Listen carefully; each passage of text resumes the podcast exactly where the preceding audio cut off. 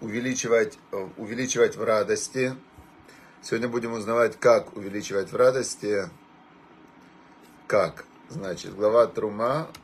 И день у нас сегодня уже третий день. Третий день. Все. Значит, начать запись. Начать. Да, у нас сейчас идет трансляция и в, инстаг... и в Фейсбуке, и в... Все, Симона Голд нас смотрит, значит, можно начинать уже, правильно? Наталья Аблова, Максим Теренчук, все. Итак, значит, глава сегодня Трума. Трума. И после главы Мишпатим, э, законы, мы перешли в главу Трума. Это говорит эта глава о святом, о святом и рассказывает нам, как строить мешкан. Мешкан это на русский переводят странным словом стиния, стиния, да? Непонятно, откуда взялось это слово. И, значит, нам рассказали вначале, как строить э, ковчег завета. Это как процессор, да, процессор в компьютере. Ковчег завета это как процессор такой. Потом нам рассказали э, про Крувим. Крувим это крышка ковчега, и там было два херувима, да, два ангела, из которых, между которыми раздавался голос Всевышнего. И сейчас нам рассказывается в сегодняшнем отрывке, как сделать минора. Минора – это храмовый светильник, который, а, который, как вы знаете, было же, получается так, был первый передвижной храм в пустыне Синай, да, когда вышли из Египта. Это был первый передвижной храм. Назывался он Мешкан. Потом с этим Мешканом 40 лет были в пустыне, зашли в землю Израиля – этот мешкан стоял в Шило. Шило такое есть место. И там в этом Шило, значит, его чуть-чуть прикопали, вокруг него сделали стены. И он такой, с одной стороны, это был мешкан. Я буду называть мешкан. Стиния мне как-то слово не очень нравится. Мешкан, как в Торе написано. А потом царь Соломон построил первый храм. Первый Иерусалимский храм, понятно, в Иерусалиме. А потом, после того, как он построил первый Иерусалимский храм, э, этот храм разрушил Навуходнецар.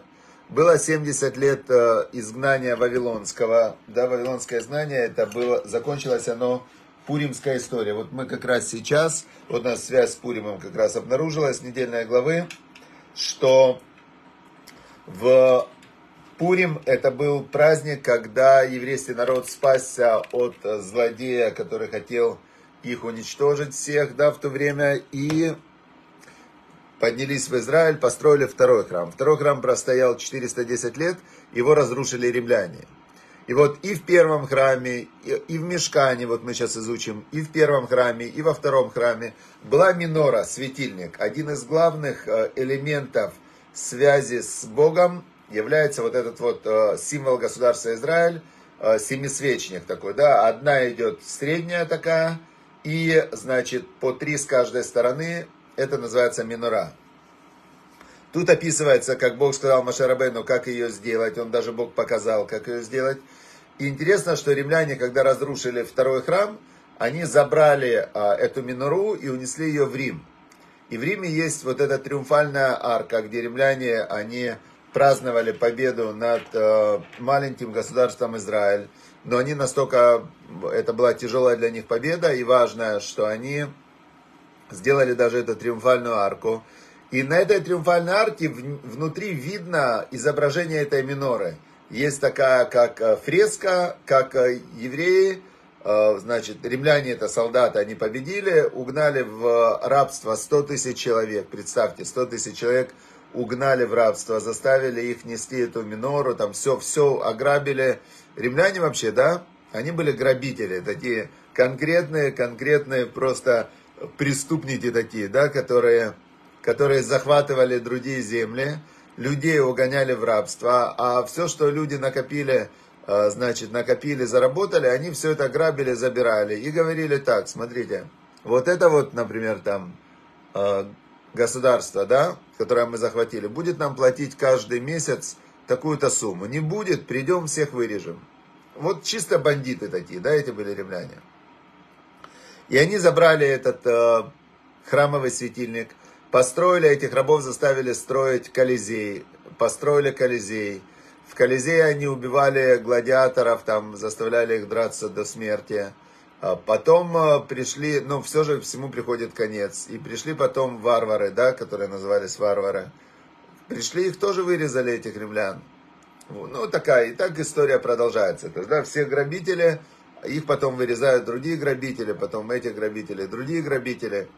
И по факту государство это такая власть, которая держит свой народ и у него забирает налоги, а другие, значит, должна защищать от других народов. И плохо наступает Э, самая большая проблема, когда государство вдруг решает, что они могут захватывать другие народы и грабить другие народы. Это самое страшное. Тогда начинаются войны, да, когда какой-то сумасшедший говорит, а я сейчас вот соседнее государство захвачу и заставлю и ограблю. По большому счету, все войны это желание ограбить и забрать у них то, что есть. Хорошо. Значит, э, сегодня читаем тогда как, э, как устроена эта минора. И сделаешь ты васита минорат заав таор. Сделаешь ты светильник из золота чистого. Из одного куска сделаешь ты эту минору, этот светильник сделаешь из одного куска. То есть нужно было брать один кусок огромный, и из него нельзя было отдельно детальки делать и потом соединять. Нет, нужно было взять один огромный кусок золота, чтобы было понятно, минора она была высотой где-то метр восемьдесят, да, 18 ладоней. Ладонь где-то 10 сантиметров, метр восемьдесят. То есть нужно было взять кусок золота, наверное, ну там возьмем куб такой, да, метр на метр. И потом из этого куска вытягивать, вытаскивать, выпиливать э, всю вот эту вот минору, вытаскивать ее наверх, вытягивать. Нельзя, чтобы они присоединялись куски. 6 будет, э, ну, в общем, дальше идет подробнейшее, подробнейшее описание, как должна эта минора быть устроена. На ней очень много всяких чашечек, э, цветочков, каких-то там деталечек, да, то есть она удивительно устроена. Но если мы исходим из того, что Всевышний сотворил мир, и Всевышний потом в этом мешкане сделал как модель мира, да, этот мешкан это модель, модель мира, да, такая уменьшенная модель, которая показывает духовное устройство процессора, который управляет этим мирозданием, то тогда эта минора не кажется уже такой странной, потому что весь этот мир настолько странный, если так вдуматься, что минора вообще, если мы посмотрим, как устроена муха, вообще муха, цокотуха, это самое, то у нее прямо там глаз не может ни один современный прибор повторить устройство глаза какого-нибудь комара. Комар это просто совершенная вообще механизм, в котором есть столько разных систем, которые взаимодействуют друг с другом, они подключены друг к другу, и этот комар вообще, он ну, нереальное создание, да, творение, то мы поймем, что минора, которая, которая обозначает э, свет знания, да, светора, конечно, у нее должны быть какие-то детальки, она не может быть просто простая такая палка, да, то есть этот мир, он непростой, он построен на разных законах, э, которые потом ученые, они открывают эти законы. То есть они, что делают ученые? Ученые же только наблюдают за тем, что уже сотворено. Ученые, они, э, вот они смотрят на, там, Ньютон, например, вот он смотрел, все рассматривал, рассматривал, говорит, о, говорит, я думаю, работает вот так. Там, назову это закон всемирного тяготения молодец там. А Эйнштейн такой говорит, вы знаете, а я вот, вот представил, что я лечу на, там, на, на луче, и вот я лечу, лечу куда-то, лечу, значит, и потом бах, и формула вот, да, такая, МС какая-то там формула он э, сформулировал. Видите, какой молодец, говорит Эйнштейн. Я понял, как, как оно работает. Но ты-то понял, а Всевышний сделал. То есть ученый может он увидеть какую-то грань мироздания и как-то ее структурировать в описании, чтобы было понятно. Но ученые не могут сотворить ни одного закона, они не могут эти законы сделать. То есть их э, суть ученых описывать уже сотворенное. Понятно, да? Теперь, значит, э, ну вот это вот минора описывается, как она устроена, у нее очень много чашечек и так далее. Я говорю, нужен отдельный урок, вот кому интересно, как это устроено, это фантастические, там можно найти э, математические соответствия, какие-то там законы и так далее. Но я хочу дальше двинуться. Вот описывается минора, минора, минора. Значит, и Дальше идет устройство самого мешкана. То есть мы видим, что идет от самого ценного, которое внутри. Значит, самое ценное, которое внутри, это был ковчег. Нет, самое ценное были скрижали, на которых были 10 заповедей. Были скрижали, скрижали лежали в ковчеге. Ковчег был покрыт, деревянный ковчег, золото снаружи, золото снутри. Сверху крышка, на ней крувим стоят. Это самое святое место. Это как бы сердце сердцевина, да, вот этого божественного присутствия. Потом описывается после этого э, стол, значит, э, стол, помните, да, мы учили. Потом минора описывается, да, это все э, такое вокруг ковчега, то, что стоит. Теперь описывается место, в котором это будет стоять. То есть место, в котором это будет стоять, это назывался мешкан. Значит, э, сделай, э, и о мешкане говорится в начале о десяти полотнищах, которые будут покрывать его сверху. Значит, полотнища, на них тоже были вытканы крувим. Что интересно, описывается нитка, из которой нужно было сделать это полотнище. Нитка была, значит, э, чтобы нам было понятно, одно, одно это полотнище, которое покрывало крышу, оно было 28 локтей, то есть 14 метров в длину, Иерохов 4 ама в ширину и 2 метра, грубо говоря, в ширину, 4 локтя. И таких должно было быть э, полотнищ 10. 10 полотнищ. По 14 метров. Представьте, 14 метров длина, 2 метра ширина и таких 14 полотнищ. Это то, что покрывал первый слой покрытия крыши. Теперь из какой нити должны были быть эти полотнища? Э, нить состояла из четырех составляющих. Шеш, маж, Мажзор, Тхелет и Аргаман. Э, значит, было четыре, четыре нитки, а каждая нитка была сплетена из шести составляющих. То есть были шесть составляющих разноцветных, сплетены в одну нитку. Теперь эта одна нитка была сплетена четыре раза, четыре нитки. И это получалась одна нить. И вот из этих уже толстых таких шерстяных нитей, нужно было сплести а, вот эти полотнища. Все это плели вручную, представляете? Значит, когда сплели это все вручную, и нужно было так плести, чтобы когда ты на нее снизу смотришь, были видны эти крувим. Крувим там были орлы, львы, там, то есть там было очень красиво. Дальше их нужно было соединить между собой. Э, специальными, специальными их нужно было соединить золотыми крючками, там были петли. В общем, было невероятно красиво все и сложно. Сверху нужно было сделать, сверху нужно было сделать еще одно покрытие. Из чего было второе покрытие? Из э, козьего волоса. Из козьего волоса. Значит, э, то есть я так понимаю, что первое покрытие, вот это цветное, красивое, его было видно изнутри мешкана, и оно было очень яркое, цветное такое. Потом было покрытие из козьего волоса. Оно было как э, там против дождя, может против ветра. Это было какое-то защитное покрытие. Теперь третье покрытие было из красных э, шкур баранов, которые покрашены в красный цвет. И сверху еще было из шкур тахаш. Тахаш это было животное специальное, которое появилось только в то время в пустыне. У него был цветной разноцветный мех. Какие-то были зверушки, которые назывались тахаш, которых сейчас нет. Было это только в то время. И, значит, э, им из покрытия это было сверху. То есть это было очень-очень красивое такое э, сооружение. Значит, э, вот, Васита Микселеоль Орот Элим, то есть сделаешь верхнее покрытие из кож баранов красных и, значит, из шкур тахашим милимала, а сверху из шкур этих тахашим. Значит, все, сегодняшний отрывок закончился.